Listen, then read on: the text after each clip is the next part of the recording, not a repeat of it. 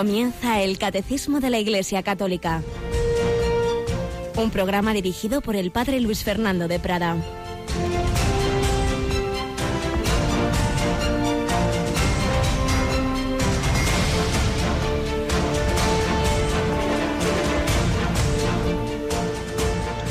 Alabados sean Jesús, María y José. Muy buenos días, muy querida familia de Radio María, que en este 25 de mayo vais caminando al trabajo, al estudio, en el día a día de vuestras tareas en casa o también, en muchos casos, en la enfermedad, en la limitación, pero todos viviendo esa vida ordinaria con el Señor de que nos está hablando estos días el catecismo, el Hijo de Dios hecho hombre llevó una vida humilde, sencilla, de trabajo, de familia, de obediencia, de aceptar las limitaciones propias de la vida humana. Y hoy, miércoles, vamos a tener especialmente presente a San José y también recordando a San Beda el Venerable, pues uno de esos santos de, esa Edad Media, siglo VII, octavo, tan desconocida, tan muchas veces menospreciada, como Muchas veces mm, se piensa así, todo una época oscura, de eso nada. Una época en que poco a poco iba calando la fe en aquellos pueblos mm, paganos, bárbaros, pero que poco a poco iban siendo cristianizados y transformados por el poder del Espíritu Santo. Tenemos con nosotros hoy a Cristina Rubio. Buenos días, Cristina. Muy buenos días, padre. Nos queda ya poquito del mes de mayo, del mes de María, también de nuestra campaña de este mes, que ayer Cristina ya teníamos dato no del todo definitivo, pero ya va aproximado de nuestra maratón. Sabes que hemos superado todos los todos los, los donativos de otros años. Sí, la verdad es que estamos todos muy contentos porque, bueno, pues Nuestros oyentes, como siempre, se esfuerzan todos los años un poquito más y sabemos que, bueno, pues este tema de los cristianos perseguidos nos toca a todos mucho el corazón y hay que entregarlo todo por ellos. Así ha sido. Comentábamos ayer a Les Navajas de un servidor que si ya el año pasado pues hubo una colecta extraordinaria para esas radios de países pobres, concretamente 150.000 euros, decíamos, uy, a ver si este año lo conseguimos. Bueno, conseguido y superadísimo.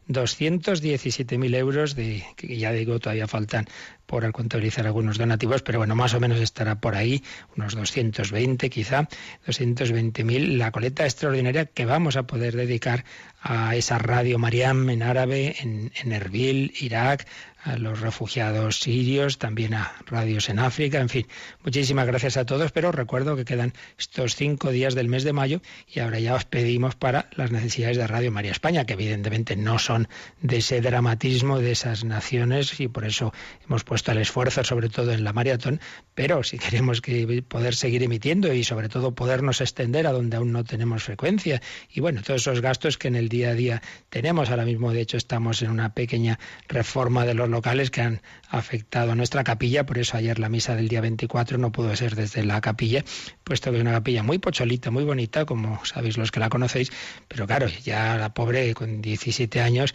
tenía bastantes cosas que arreglar, que pintar, y es lo que estamos haciendo estos días. Para todo ello, seguimos necesitando vuestra ayuda, no os olvidéis, 902500518 a partir de las 9 de la mañana, pues ahí se pueden dar esos vuestros donativos indicando el número de cuenta, también entrando en nuestra página web. Pues vamos adelante con nuestro programa de hoy. Hemos dedicado muchos días esta primera sección testimonial precisamente a los cristianos perseguidos, pero ahora que estamos con la vida oculta vamos a fijarnos en algunos santos, hoy en concreto uno, pues muy de esa vida humilde, humilde, sencilla, de ese trabajo ordinario. y vamos a hablar precisamente de San Martín de Porres, eh, eh, un ejemplo de, esa vida eh, escondida con Cristo en Dios nuestro Señor.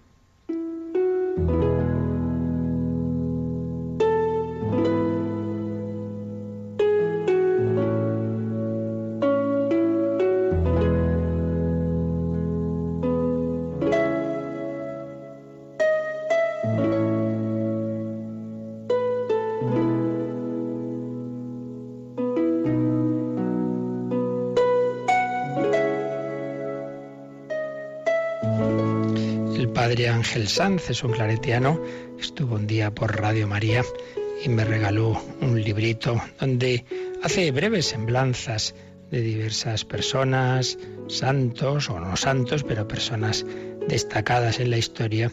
Vamos hoy a aprovecharnos de la semblanza que hace de San Martín de Porres. Y le escribe a él, al cielo, querido Fray Escoba, tenía que ser Juan XXIII quien te proclamara santo, tenía que ser un hombre de tu talante humano y evangélico, quien ofreciera a la Iglesia el testimonio de esa vida tuya rebosante de caridad, siempre atenta al servicio de los más pobres. Hoy te podemos hablar así, porque sabes que tu misma canonización era un reconocimiento a la acción gratuita del Espíritu Santo. Cuando recibiste el bautismo en la iglesia de San Sebastián, allá, en Lima, en Perú, ninguno de los testigos podía soñar que al cabo de tres siglos bien cumplidos serías declarado santo por la Iglesia de Dios. Y por supuesto que solo siete años después, en 1586, en la misma pila bautismal, sería cristianada la, futura Santa Rosa de Lima, que por cierto, añado yo, fue la primera santa canonizada nacida en el continente americano. La historia se ve solo por el retrovisor, de ahí que produzca tantas sorpresas. Por fortuna, nunca fuiste un personaje importante.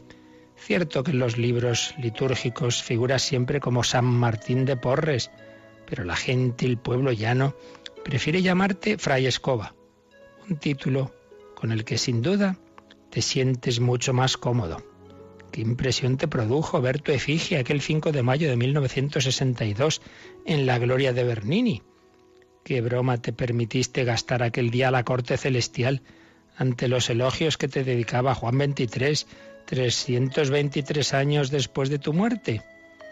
Tú nunca te entretuviste en evaluar lo que ibas haciendo. Pero había quienes lo guardaban en el corazón. Y nuestro buen Papa supo condensarlo en esas palabras que proclamó Urbi et Orbi, es decir, a los cuatro vientos aquel día de primavera. Dijo Juan 23 de San Martín, disculpaba los errores de los demás, perdonaba las más graves injurias, pues estaba convencido de que era mucho más lo que merecía por sus pecados. Ponía todo su empeño en retornar al buen camino a los pecadores. Socorría con amor a los enfermos. Y también, indicaba Juan 23, procuraba comida, vestido y medicina a los pobres en la medida que le era posible. Ayudaba a los agricultores, a los negros y mulatos, que por aquel tiempo eran tratados como esclavos de la más baja condición lo que le valió por parte del pueblo el apelativo de Martín de la Caridad.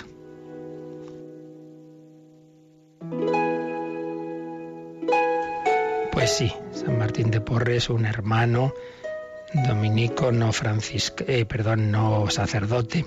Por eso le dice en esta carta el Padre Ángel, eras un misionero de los que no dicen misa ni se suben al ambón, como tus hermanos predicadores, pero anuncian continuamente la buena noticia a los pobres con la sonrisa, con las manos ungidas de caridad, con la entrega humilde y continuada a cualquiera que necesitara de su ayuda.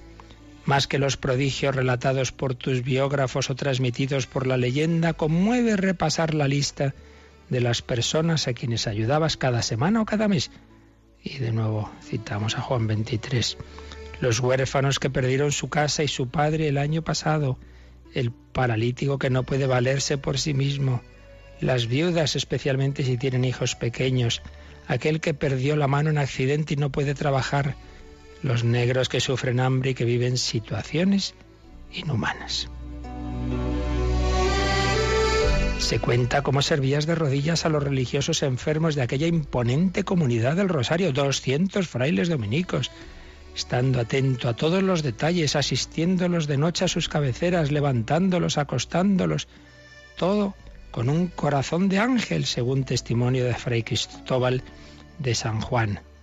Parece inevitable que un residente perdió un mal día la paciencia y te dijo, ya es hora que llegues, perro mulato el nuevo título te hizo gracia. La sonrisa con que lo agradeces sirve para desarmar a cualquiera, sobre todo cuando comprueba que en adelante te lo aplicas tú mismo con humor como disculpa por tus inevitables retrasos. Se reía él mismo, decía, es que soy un perro mulato. Luego aumenta el aluvión de desheredados y de enfermos a quienes socorres. Vendas, desinfectas, catequizas, todo a la vez. Y hasta ingresas algunos en las dependencias interiores del convento. Te lo advierten y cumples la obediencia. Pero cuando llega uno malherido y desahuciado no dudas en introducirlo en la casa. Cuando el provincial que llama al orden, te limitas a contestar humildemente, perdone su paternidad mi desatino. Pensaba yo que la santa caridad tenía todas las puertas abiertas. Iba a decirte ante eso el superior que tenías razón, que ese criterio no tenía vuelta de hoja. Tú, querido Martín de la Caridad, y tantos como tú, lograsteis lo que dice San Lucas en su Evangelio, que Jesús, lleno de júbilo en el Espíritu Santo, exclamara, Te doy gracias, Padre, Señor del cielo y de la tierra, porque has escondido estas cosas a los sabios y entendidos y las has revelado a la gente sencilla. Por eso la noticia de tu enfermedad y de tu muerte arrancó tantas lágrimas. Por eso, en fin, tanta gente sencilla sigue acudiendo a ti para contarte sus problemas, convencida de que tu solicitud no disminuye, de que sigues siendo un buen valedor y necesitan repetirte insistentemente, Fray Martín, hermano, ruega a Dios por nosotros.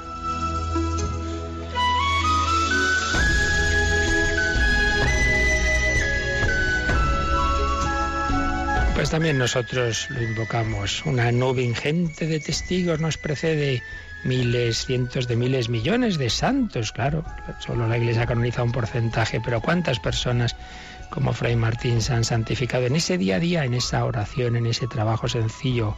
Fray Escoba, en ese barrer los patios y pasillos del convento y sobre todo en esa caridad con los más necesitados, enfermos, ancianos. Tú los tienes quizá en tu casa, en tu familia, o los visitas desde la parroquia, pues todos llamados a santificarnos en esa vida ordinaria de oración, de caridad.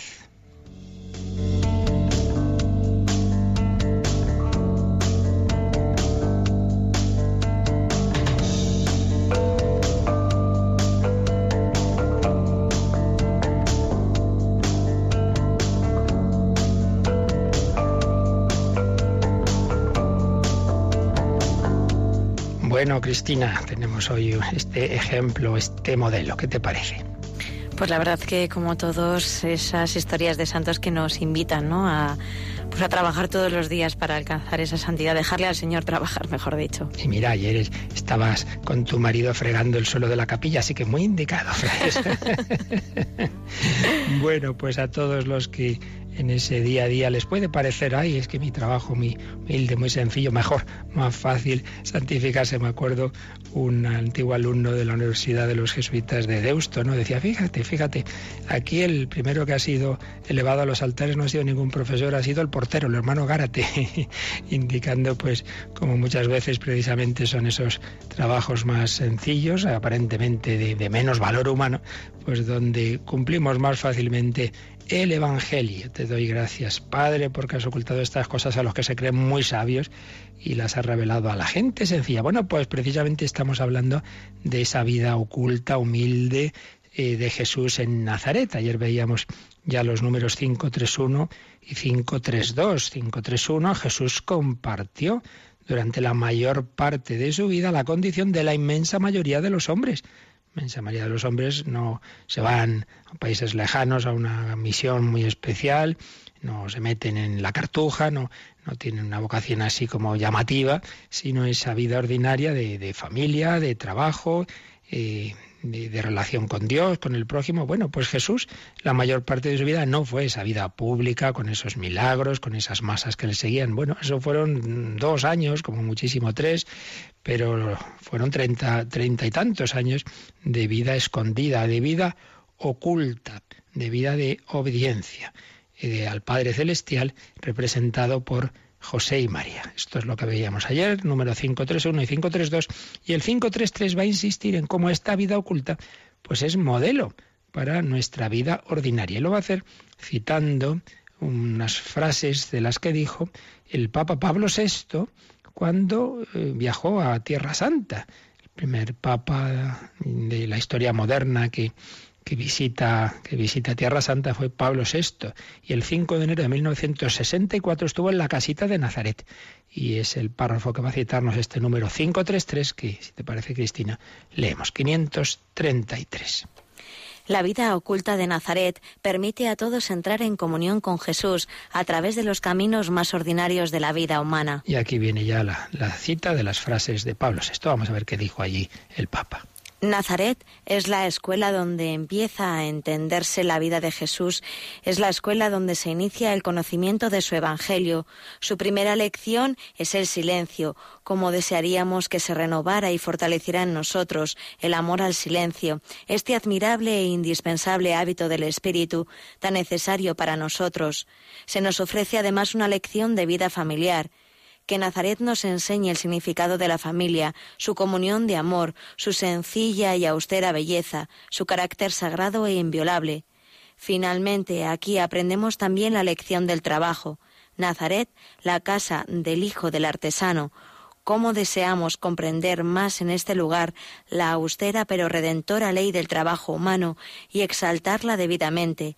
Queremos finalmente saludar desde aquí a todos los trabajadores del mundo y señalarles al gran modelo, al hermano divino. Al hermano divino, el Hijo de Dios que hecho hombre, pues estuvo trabajando ahí en Nazaret pues como un trabajador manual más, con toda sencillez, no, no se puso ahí en la sinagoga a enseñar como podría perfectamente, sino que eso ya sería después en la vida pública cuando manifestó esa sabiduría divina que llevaba en su naturaleza eh, humana, iluminaba su, su, mente humana, pero en, todos esos otros años solo aparentó su ciencia humana propia de esa naturaleza humana que había aprendido como todos los demás hombres, como vimos en su momento cuando hablamos de la ciencia de Jesús. El Papa Pablo VI pues quiso enseñarnos desde allí o quiso recordarnos esas grandes lecciones que nos da eh, la vida oculta, con dos o tres versiculitos, pero a poco que pensemos en, ello y luego ya con el conocimiento que tenemos por otras fuentes de cómo era la vida ordinaria en, en Israel en aquella época, pues podemos sacar todas estas enseñanzas. El Papa Pablo VI subrayaba el silencio, Decía, ¿cómo desearíamos que se renovara y fortaleciera en nosotros el amor al silencio, este admirable e indispensable hábito del espíritu, tan necesario para nosotros? Porque si leemos el discurso completo en el original, pues el Papa Pablo VI, claro, hacía alusión a nuestra civilización moderna, tan ajetreada, con tantos ruidos. Antes, claro, un, agricultor estaba en el campo, no tenía ni, ni, ni móvil, ni, radio, ni nada, pues quisiera que no, tenía que vivir en, el silencio y ese silencio facilitaba, facilita sin duda la unión con Dios. Hacer silencio, vida de familia también, que, Nazaret nos enseña el significado de la familia, su comunión de amor, su sencilla y austera belleza, su carácter sagrado e inviolable. Si tenemos el gran modelo último, claro, de toda vida cristiana, que es la Santísima Trinidad, esa familia divina, el Padre, el Hijo y el Espíritu Santo, tenemos luego ese otro modelo humano, esa Trinidad humana, Jesús, María y José, otro orden muy distinto, evidentemente. La Trinidad Divina son tres personas divinas de una misma naturaleza, y en cambio en la Sagrada Familia está el Hijo de Dios, es que es auténtico Dios, naturaleza divina, pero también humana. Está la Virgen María, Madre de Dios, y está San José, pero nos enseñan cómo hay que reflejar también la comunidad de la Santísima Trinidad en una vida humana, unidos a la vez que cada uno con su distinta personalidad. Y la lección del trabajo. Nazaret es la casa del hijo del artesano. Y tenemos que vivir ese trabajo del día a día, pues no simplemente como una manera de, ganarse la vida, sino una manera de santificarse y de colaborar a la redención del mundo. Bueno, pues vamos a ver cómo este, como el mismo catecismo, el mismo catecismo nos pone aquí algunos números marginales sobre estos temas que nos ayudan a profundizar en ellos. Nos ha hablado del silencio. Pues bien, viene aquí un numerito, el 2717, 2717, sobre el silencio. ¿Y de dónde es esto? Pues es de la parte cuarta del catecismo, es decir, la parte de la oración. Concretamente, cuando nos va a hablar de la contemplación, pues nos va a hablar del silencio, de ese hábito tan poco frecuente en el mundo de hoy. Pues vamos a leer este número 2717. La oración contemplativa es silencio, este símbolo del mundo venidero o amor silencioso. Las palabras en la oración contemplativa no son discursos, sino ramillas que alimentan el fuego del amor. En este silencio, insoportable para el hombre exterior, el Padre nos da a conocer a su Verbo encarnado, sufriente, muerto y resucitado, y el Espíritu filial nos hace partícipes de la oración de Jesús. Muy importante lo que aquí el catecismo resume en este número sobre el silencio en la oración. Nos ha dado unas citas, dice que el silencio es un símbolo del mundo venidero, una frase de San Isaac de Nínive, símbolo del mundo venidero, en que estaremos en contemplación de Dios. No harán falta palabras, sino serán esa mirada contemplativa. También se llama al silencio amor silencioso, y ahí la cita es de nuestro gran doctor místico, San Juan de la Cruz. Amor silencioso. ¿Qué quiere esto decir? Perdón. Pues quiere decir que en la, en la oración no hay que hablar mucho, sino quedarse ahí mirando al Señor. Recordemos aquella anécdota de, aquel aldeano de, de, Ars, donde estaba San Juan María Vianney, que se pasaba horas ante el Santísimo en la parroquia y le decían, pero bueno, ¿qué haces ahí tanto tiempo? ¿Qué, qué, qué, qué haces? ¿Qué, ¿Qué meditas? De, no, no, yo le miro y él me mira. Yo miro a Jesús y él me mira a mí. La propia Santa Teresa decía a sus monjas y a todos nosotros, que para eso es doctora de la Iglesia, que la oración ante todo eso, le miremos y miremos que nos mira, miremos a Jesús. Entonces muchas veces nos pasa la oración como en nuestros diálogos, que a veces no son diálogos, sino que es hablar y hablar y hablar. Hay personas a veces que no te dejan meter baza y hablan y hablan y hablan. Bueno, pues no hagas eso en la oración, mira allí y ala, y, ahora a ver qué rezo esto, el otro, pero cállate un poquito, hombre, y escucha al Señor, ponte en su presencia, cae en la cuenta de que está ahí, de que te mira, de que te quiere, piensa en lo que ha hecho por ti. Y por eso sigue diciendo este número que sí, podemos usar palabras en la oración contemplativa, pero no como discursos, sino como pequeñas ramitas que alimentan el fuego del amor. Señor, te quiero, creo en ti, confío en ti. Claro, un silencio dice insoportable para el hombre exterior. Bueno, qué verdad es. Decíamos que el hombre de hoy le cuesta mucho el hábito del silencio. Y mucho me temo que en muchas ocasiones ya no simplemente es que son costumbres de activismo y tal, sino muchas veces es que como es un hombre sin Dios, es un hombre sin interioridad, pues se siente mal por dentro y entonces quedarse en silencio con uno mismo y sentir el vacío es muy desagradable. Y claro, pues entonces hay que llenar ese vacío, entonces hay que tener ruidos y tele y música, internet y no sé qué. Dice, pero hijo, no puedes nunca quedarte un poco en silencio, tan mal te llevas contigo mismo, tienes que estar siempre con los casquitos y ya no se puede vivir sin, sin, sin una fuente exterior de, de ruidos, pero, pero hombre, haz un poco de silencio es muy importante. Claro, luego se aconseja esto del silencio, pues podemos vivirlo, digamos, en momentos especiales durante el día y debemos hacerlo, tiempos de oración, de meditación, pero luego también en días especiales, días de retiro, días de ejercicios espirituales. Y ahí es donde se ve, las personas que no tienen esta práctica van a un retiro, van a unos ejercicios y se les dice, bueno, estos dos días, tres días, silencio. Bueno, casi les da algo. Pero bueno, si no eres capaz de estar un poco calladito en tu interior, bueno, pero con mi móvil, y, pero bueno, pero prescinde un poquito de, de tanto ruido, de tantas cosas. Hacer silencio. Pues esto es insoportable para el hombre exterior. Luego, esas mismas personas lo habré visto yo veces y muchas, pues que al principio les cuesta tanto. Cuando ya hacen la experiencia, cuando ya se atreven entrar en, silencio, claro, cuando ahí están con Dios y, y el alma pues se llena de Dios y si tenía un problema en la conciencia pues se pide perdón, una confesión, etcétera, entonces ya es al revés, se descubre que el silencio no es estar ahí agobiado con uno mismo, sino que es estar con el Señor, eh, estar con el amado, estarse amando al amado.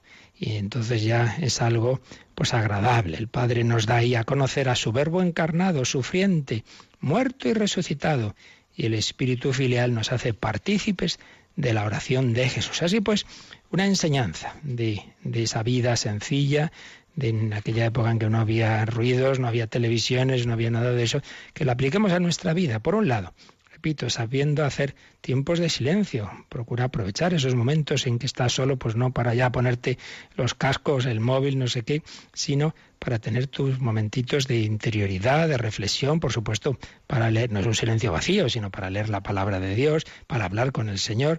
Luego, cuando tengas tu, tu oración, estés en una capillita, pues procura eso, tener momentos simplemente de estar en su presencia, ante su mirada. Y luego saber encontrar a lo largo del año, pues días especiales como de más recogimiento, de más silencio, de una búsqueda del Señor. Esto no es solo para los monjes. Todos, todos necesitamos tiempos de oración, tiempos de silencio.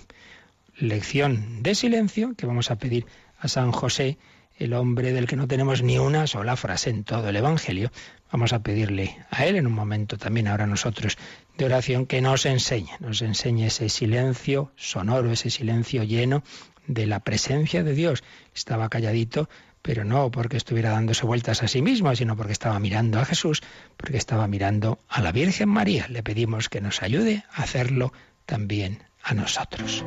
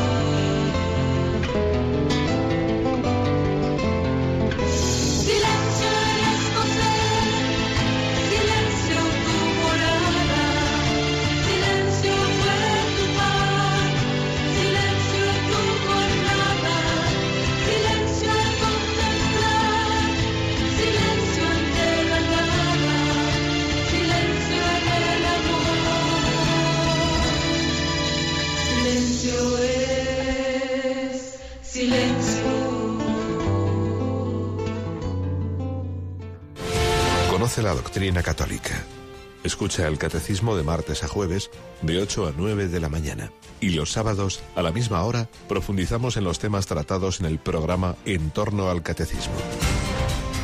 Pues sí, recordad que los sábados en En torno al catecismo tenemos profundizaciones, aplicaciones y en este últimamente, el último sábado y el próximo concretamente, meditación de ejercicios del Padre Luis María Mendizábal sobre estos misterios de la vida oculta. No os la perdáis. Vida de la Sagrada Familia, que es ejemplo para nuestra vida ordinaria. Lección de silencio, lección de familia, de vida familiar. Decía Pablo VI allí en Nazaret que Nazaret nos enseñe lo que es la familia, su comunión de amor, su austera y sencilla belleza, su carácter sagrado e inviolable. Y a este respecto de los muchísimos números que en el catecismo hablan de la familia, pues se nos cita el 2204. Pues vamos a leerlo, Cristina. La familia cristiana constituye una revelación y una actuación específicas de la comunión eclesial. Por eso puede y debe decirse iglesia doméstica. Es una comunidad de fe, esperanza y caridad. Posee en la Iglesia una importancia singular, como aparece en el Nuevo Testamento. Pues fijaos que todos los grandes misterios cristianos tienen este carácter familiar. Decíamos antes que la familia primordial, por así decir, es la Santísima Trinidad. Pues es verdad, claro. Eh, que nuestro Dios no es un Dios solitario, es un Dios uno, pero no solitario, porque es una familia, es un padre que eternamente está teniendo un hijo, eternamente está engendrando eh, su propio entendimiento, su propia idea, su propio logos es su hijo. Concepción, concepto, vienen de la misma raíz. El, el, hijo es concebido eternamente del padre. Claro, en esa familia no es que primero está el padre y luego después tiene el hijo. No, no, es todo a la vez, es coeterno. El padre es eternamente padre porque eternamente tiene un hijo. Y el padre y el hijo eternamente se llaman en el amor personal, sustancial, que es el Espíritu Santo la primera familia, la Santísima Trinidad. Pero decíamos que luego tenemos esa sagrada familia de Jesús, María y José. ¿Y la Iglesia? Pues la Iglesia está llamada a ser también una familia. La Iglesia no es una empresa y una institución. Decimos la Santa Madre Iglesia. La Iglesia nos engendra a la vida divina, con, siempre con la intercesión de María, que está ahí como medianera de todas las gracias, recibimos esa vida divina que nos hace hijos en el Hijo y que nos hace hermanos de los demás miembros de la Iglesia. Por eso se distingue claramente en el Nuevo Testamento lo que son los hermanos, los hermanos en la fe, aquellos que estamos en la misma familia del resto de los hombres que están llamados a serlo, pero que no son hoy por hoy no participan de esa misma sangre, por así decir, que tenemos en, la vida eclesial, que es la gracia de Dios y que es el carácter sacramental eh, a partir del bautismo. Bueno, pues luego la, la vida de la Iglesia se debe vivir en distintas formas de familia. Claro, pues en primer lugar la familia ya de por sí natural, pero que queda elevada a un nivel de gracia, un nivel sobrenatural por el sacramento del matrimonio. Es natural y Dios lo ha hecho así, al crear la naturaleza humana, esa unión de varón y mujer que se complementan, que se ayudan, están llamados a ayudarse toda la vida y a la vez esa unión, si así Dios lo dispone, es cauce para la transmisión de la vida, con lo cual se refleja la Trinidad. La Trinidad es fecunda. El Padre está tiene esa fecundidad infinita de que engendra una persona infinita como Él, que es el Hijo, y el Padre y el Hijo eternamente de ellos procede otra persona divina, el Espíritu Santo. Bien, pues esa fecundidad se refleja al modo humano en la, en la familia, en el matrimonio humano. El, el varón y la mujer colaboran con Dios para lo más grande en el orden natural que puede haber en este mundo, que es que aparezca otra persona humana persona humana eh, necesita ese espíritu, espíritu, el alma espiritual que solo puede infundir Dios, pero con esa colaborando con ellos, con el, con el Señor, perdón, colaborando el, el, esposo y la esposa. Y esto, que ya digo, es de orden natural, pues en la Iglesia es elevado, por Cristo es elevado al orden sobrenatural, no por casualidad primer milagro de la vida pública de Jesús es en unas bodas, las bodas de Caná.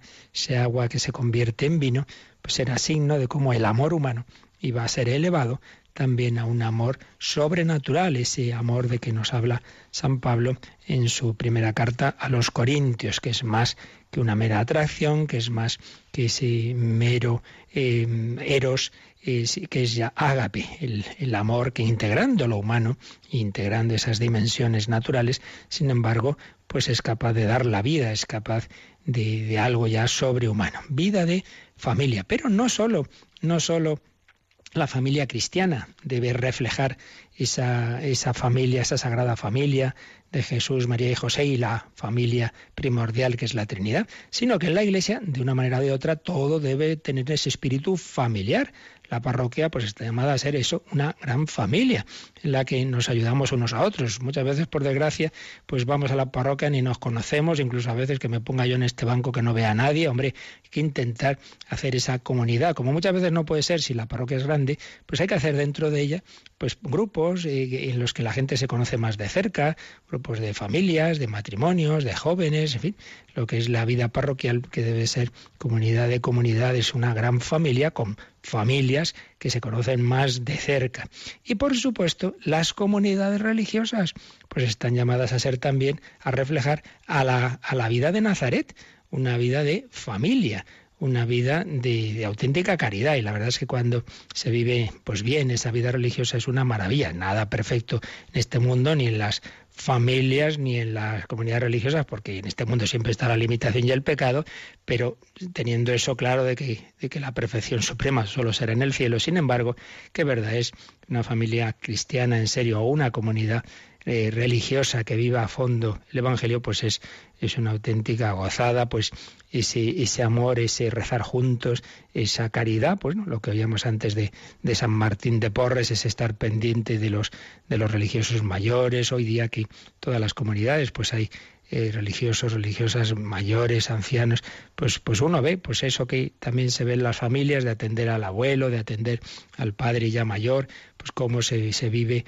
con qué caridad en, en, esas comunidades religiosas. Por tanto, esta vida de, de la Sagrada Familia es modelo para todas las vocaciones cristianas, para todas de una manera o de otra, pues todos tenemos que mirar ahí, tenemos que aprender el silencio, un silencio que lleva a la oración, tenemos que aprender esa vida familiar, sea porque vives en familia, sea porque participas en las familias de la iglesia, en la parroquia, sea porque vives la vida religiosa, en el sacerdocio, pues esa fraternidad presbiteral, etcétera.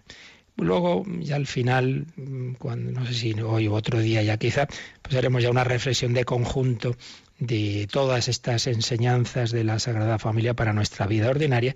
Pero bueno, ahora seguimos un poco analizando cada, cada aspecto de los que nos habla aquí este punto 533, citando el discurso de Pablo VI. Y el siguiente punto al que hacía alusión el Papa era una lección de trabajo. La Nazaret es la casa del hijo del carpintero. Lección de trabajo. Y ahí también, pues claro que sí, también es enseñanza para todos, porque en cualquier tipo de vocación hay que trabajar. El que no trabaja, que no coma. Escribe Cardenal Semborn en su Cristología que, que, que el Jesús, la vida oculta de Jesús en Nazaret fue una vida de trabajo y que después su enseñanza posterior, su evangelio es también un evangelio del trabajo, porque aquel que lo anunció fue un trabajador de trabajo manual, como fue el de José de Nazaret. Aunque no encontremos, dice el cardenal Sembor en sus palabras, ninguna exhortación al trabajo, sino más bien incluso una advertencia a no preocuparnos en exceso por el trabajo y el mantenimiento, el discurso del Sermón del Monte, ¿verdad? En Mateo 6, de confiar en la providencia, pero eh, el lenguaje de Cristo es claro, Él pertenece al mundo del trabajo, Él aprecia ese trabajo humano. Se podría incluso decir, y aquí estaba citando a San Juan Pablo II, su encíclica sobre el trabajo, Labor en Exercens, se podría incluso decir que él mira con amor al trabajo y a sus diferentes formas, cada una de las cuales es para él un rasgo especial de la semejanza con Dios, el Creador y Padre. Bueno, pues de una manera o de otra, repetimos también, aquí tenemos un ejemplo para toda vocación cristiana, evidentemente, para ese seglar, para ese padre o madre de familia que tiene trabajo dentro o y fuera de casa tan trabajo es en casa como fuera. A veces parece que solo es trabajo el contratado, pues no es verdad. que no es importante llevar bien una casa o educar a una persona, lo más importante en esta vida, educar bien a las personas. Más importante, desde luego, que, que construir una casa, es construir una persona, colaborar a ello. Trabajo dentro y fuera de casa, trabajo del seglar, trabajo del sacerdote, trabajo de esa religiosa de clausura que está haciendo esos objetos manuales o que está cultivando la huerta. Trabajo de esa religiosa de vida activa que está cuidando enfermos, ancianos o que está ayudando en la parroquia dando catequesis. De una manera o de otra, esa acción que debemos hacer no en plan activismo, como nerviosos, como algo que sale de mí mismo, sino de la unión con Dios. Por eso siempre partamos del punto primero que decíamos, ¿no? Un silencio contemplativo que nos lleve a la unión con Dios y esa unión con Dios nos lleva luego a ese trabajo, a hacerlo con amor y por amor. Lección de oración, lección de vida de familia, lección de trabajo. Pues todo esto eh, tiene que enseñarnos y es modelo de muchos aspectos que ya estamos indicando, pero vamos a intentar hacerlo ahora de una forma un poco así como visión de conjunto, aunque no creo que hoy nos dé tiempo a decir todo lo que podríamos, pero bueno, por lo menos lo que podamos y ya seguiremos. Sin olvidarnos de que ese versículo que dice que en toda esta vida Jesús iba creciendo, crecimiento. Tenemos todos nosotros que darnos cuenta de que el tiempo que Dios nos dé de vida no es para estar aquí sin hacer nada, sino para ir madurando. Jesús en su humanidad iba aprendiendo dimensiones humanas y experimentando lo que cuesta la obediencia, dice la carta a los hebreos, experimentando el cansancio, eh, aprender la lengua, aprender el trabajo, crecimiento, crecimiento. No nos conformemos, tenemos que ir a más, no a menos. Por desgracia muchas veces se va perdiendo el amor en la vida de familia, pues tiene que ser al revés, cada vez a más. Pedir al Señor que la experiencia no sea como a veces ocurre, que como fruto de la experiencia, sea el seglar en la vida de familia, sea el religioso en su comunidad, sea el sacerdote, pues se va uno amargando, te vas desanimando, porque es que te das cuenta que aquí todo el mundo va a lo suyo. No, que sea un crecimiento en, cada vez hacer las cosas más por amor de Dios y tener esa comprensión de las debilidades del prójimo. Todos las tenemos. Pedir, Señor, que yo vaya madurando, que la experiencia de la vida, de, la relación de unos con otros, repito, sea en familia, sea en comunidad religiosa, sea en la parroquia, donde inevitablemente hay problemas y roces porque no estamos en el cielo, pero que eso no vaya dejando en nosotros amargura, resentimiento, desesperanza, desconfianza de la virtud de los demás, sino al revés, que yo me pregunte, soy más humilde, más comprensivo, más acogedor que cuando empecé mi vida familiar, religiosa, sacerdotal, y si no es así, pues llamada de atención y acudir al Señor y hacer un retiro y pedirle que nos ayude, que nos ayude a ir creciendo en caridad. Eso como punto de partida. Pero ¿qué más eh, aplicaciones eh, podemos sacar para de esta, de esta vida oculta de Jesús para nuestra vida ordinaria? Bueno, pues esto, que Jesucristo salva con la vida ordinaria. A veces pensamos, y a veces se ha dicho así, ¿cómo nos salvó Jesús muriendo en la cruz? Bueno, ese es el momento culminante, pero realmente Jesús nos ha salvado con toda su vida, no solo con su vida pública y con la pasión y resurrección, con toda su vida. Lo que nos salva es una vida humana, una vida humana vivida en obediencia al Padre, así como lo que nos perdió y nos pierde es la vida humana en desobediencia. En primer lugar, el pecado original, primer Adán, pues ese no, mm, esa desobediencia, y luego pues tantos millones de noes que le damos al Señor. Bueno, pues eso ha reparado, es redimido, porque hay un hombre que es cabeza de la humanidad, porque es persona divina también, que ofrece su vida al Padre en obediencia, en obediencia naciendo en pobreza en, en Belén, teniendo que ir a Egipto y luego, pues día tras día, mes tras mes, año tras año, decena tras decena de años, así hasta treinta y tantos años, de vida oculta, de vida de trabajo. Bueno, eso salva, claro. El momento culminante de la obediencia de Cristo al Padre es la pasión, es cuando más le cuesta ya, pero toda la vida la vivió en esa actitud de ofrecimiento. Por eso, pensémoslo, Jesús salva en la vida oculta. Si solo salvara la vida pública, se hubiera ido mucho antes a predicar, se hubiera ido, pues yo qué sé, con 16, 17, 18 años, que toda la gente era más madura que ahora, pues ya se hubiera ido enseguida. Pues no, Señor tuvo que ya llegar a esa edad madura, unos 30 años, dice el Evangelio, según parece sería incluso alguno más. Entonces, aprendamos eso, aprendamos, y eh, apliquemos también a nuestra vida. Tú colaboras a la salvación del mundo pues aunque no el Señor no te haya llamado a irte misionero a Alaska como al Padre Llorente, pues ahí, en tu casa, en tu trabajo, aunque a lo mejor sea un trabajo humanamente te pueda parecer pobre, pues ahí haciendo lo que Dios quiere, unido a Él con amor, sonriendo a los demás, pues ahí estás colaborando a la salvación del mundo. Y hacerlo en ese espíritu de oración, de silencio, de humildad. Y pensémoslo, una persona es feliz, no está frustrada, si ama y se sabe amada. Si lo principal no es hacer este trabajo el otro. Gente que tiene un trabajo muy importante y está amargada. No es eso. Jesús no pierde el tiempo en Nazaret. los amores de Jesús en el Padre, los hombres, dar la vida, ya, ya no puede aburrirse, haga lo que haga. Su vida está unida a la de cada hombre. Podemos decir que nuestra vida es una página de su biografía, está en su corazón. Jesús vivía esa vida ordinaria en amor. Bueno, pues también nosotros, cualquier cosa que hagamos, hagámosla en amor. Podemos colaborar a la salvación del mundo así, en la vida ordinaria, no solo en grandes gestas. A veces somos los héroes del 2 de mayo, pero luego somos tibios y rutinarios en la vida ordinaria. Es muy, muy de nuestro carácter español que tenemos de repente grandes gestos heroicos y luego en el día a día mucho menos. Eh, usando una expresión un poco chusca que oí alguna vez, tenemos arrancadas de caballo francés y paradas de burro mancheo. Arrancamos muy bien, pero luego en el día a día pues ya nos cuesta más, ¿verdad? Pues hay que vivir ese gris día a día, hacer lo que Dios quiere que yo haga en cada momento. Lo único importante es la voluntad de Dios. Ahí va a hacer esto y me he puesto enfermo. Bueno, pues acéptalo tómate la medicina vete al médico, pero mientras, pues acepta esas circunstancias, cada cosa a su hora, cada cosa a su hora.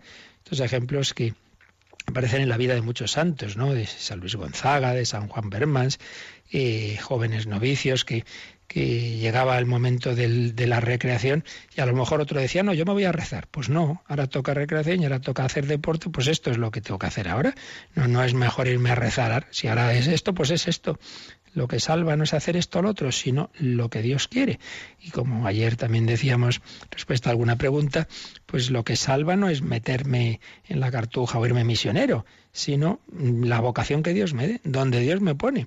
No emperrarme en que yo lo voy a saber mejor que el Señor. Hacer en cada momento la voluntad de Dios, que se nos manifiesta por diversos signos, por la obediencia, la oración, el consejo, las circunstancias reconciliarnos con nuestra existencia real. Muchas veces estamos un poco amargados porque soñamos con otras circunstancias. Ay, si yo era casado con otra persona, ay, si yo me equivoqué, yo tenía que haber sido sacerdote, ay, al revés, yo me tenía que haber casado yo. entonces estamos soñando con otras circunstancias cuando no nos va bien. Ay, si yo tuviera otro obispo, pues dirá al sacerdote o otra superiora la religiosa. Buscamos cambiar y, no nos damos cuenta que tiene que cambiar es tu corazón, no, no, no tus circunstancias. Aceptarme como soy, aceptar mis circunstancias y mi familia, y que esta persona es como es, no pretendas cambiarla ahora a los 50 años. Jesucristo construye desde lo que hay en mí, tal como estoy, y desde lo que hay en el otro. No, no esperar a no sé qué circunstancias ideales para entregarme. Ahí donde estás, ahí, como seglar, como sacerdote, como religioso, como religiosa, en tus circunstancias concretas. Ahí tienes que florecer, ahí tienes que entregarte. Hay personas que no avanzan, que no crecen, decíamos antes, en su vida espiritual, porque sueñan con unas circunstancias ideales que no existen que en este mundo pues todo es limitado y no existe esa perfección, no existe ese superior maravilloso, esa familia perfectísima y ese obispo que, que, todo lo hace bien. Pues en esta vida todo está marcado por la limitación que Dios permite para que hagamos las cosas más puramente por Él. Bueno, tendremos que seguir pues sacando las muchas enseñanzas que esta vida oculta de Jesús, esta vida de la Sagrada Familia, tiene para nuestra vida ordinaria. Seguiremos, pero ya vamos a dejarlo por hoy aquí y lo meditamos un poco y como siempre también, si de este u otros temas queréis hacer alguna consulta o comentario, pues ahora se nos recuerda cómo podéis hacerlo. Participa en el programa con tus preguntas y dudas. Llama al 91 153 8550. También puedes hacerlo escribiendo al mail catecismo arroba radiomaria.es. Catecismo arroba radiomaria.es.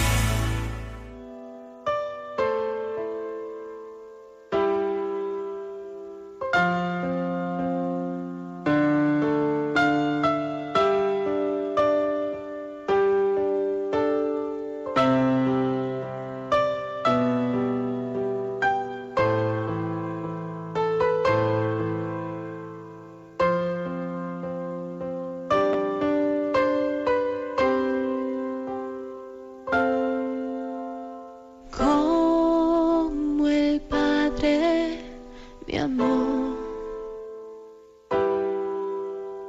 Yo no sé.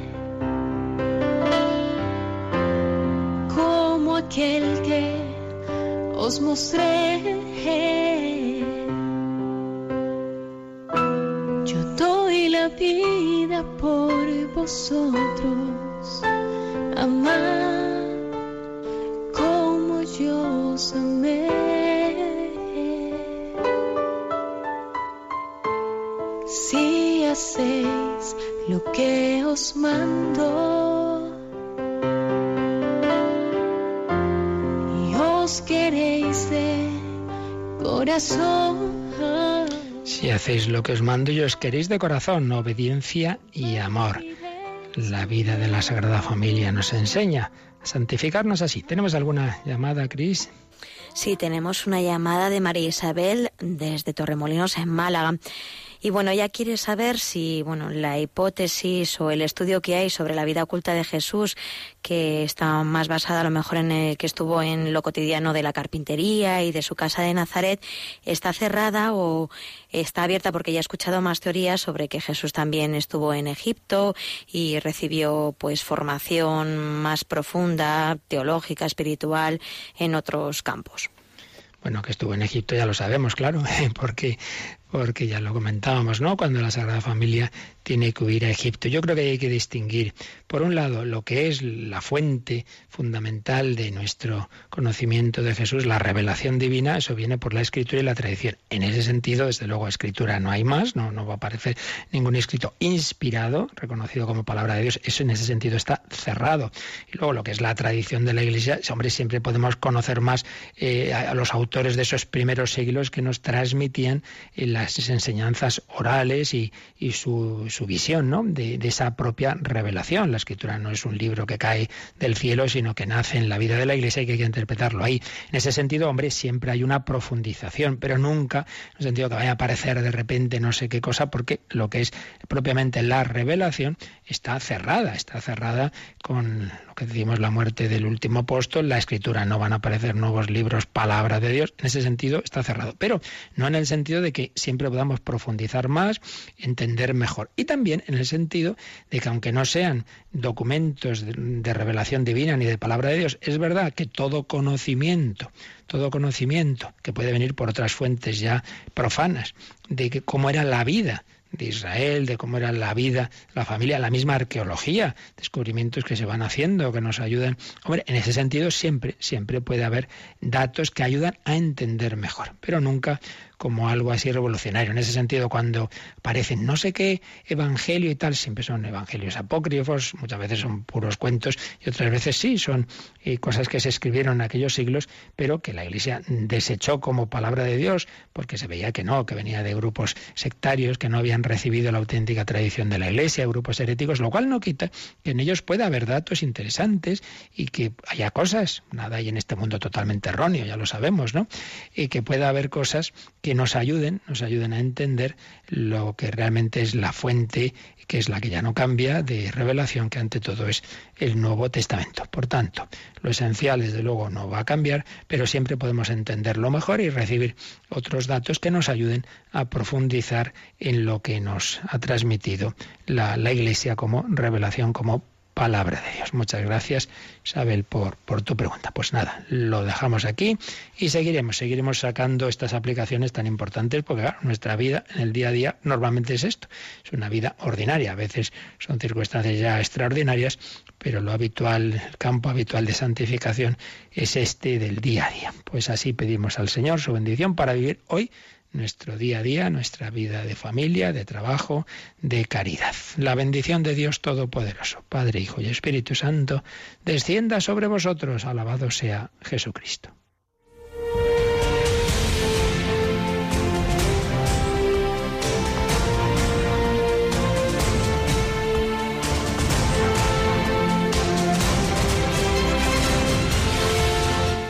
Han escuchado en Radio María el Catecismo de la Iglesia Católica. Un programa dirigido por el Padre Luis Fernando de Prada.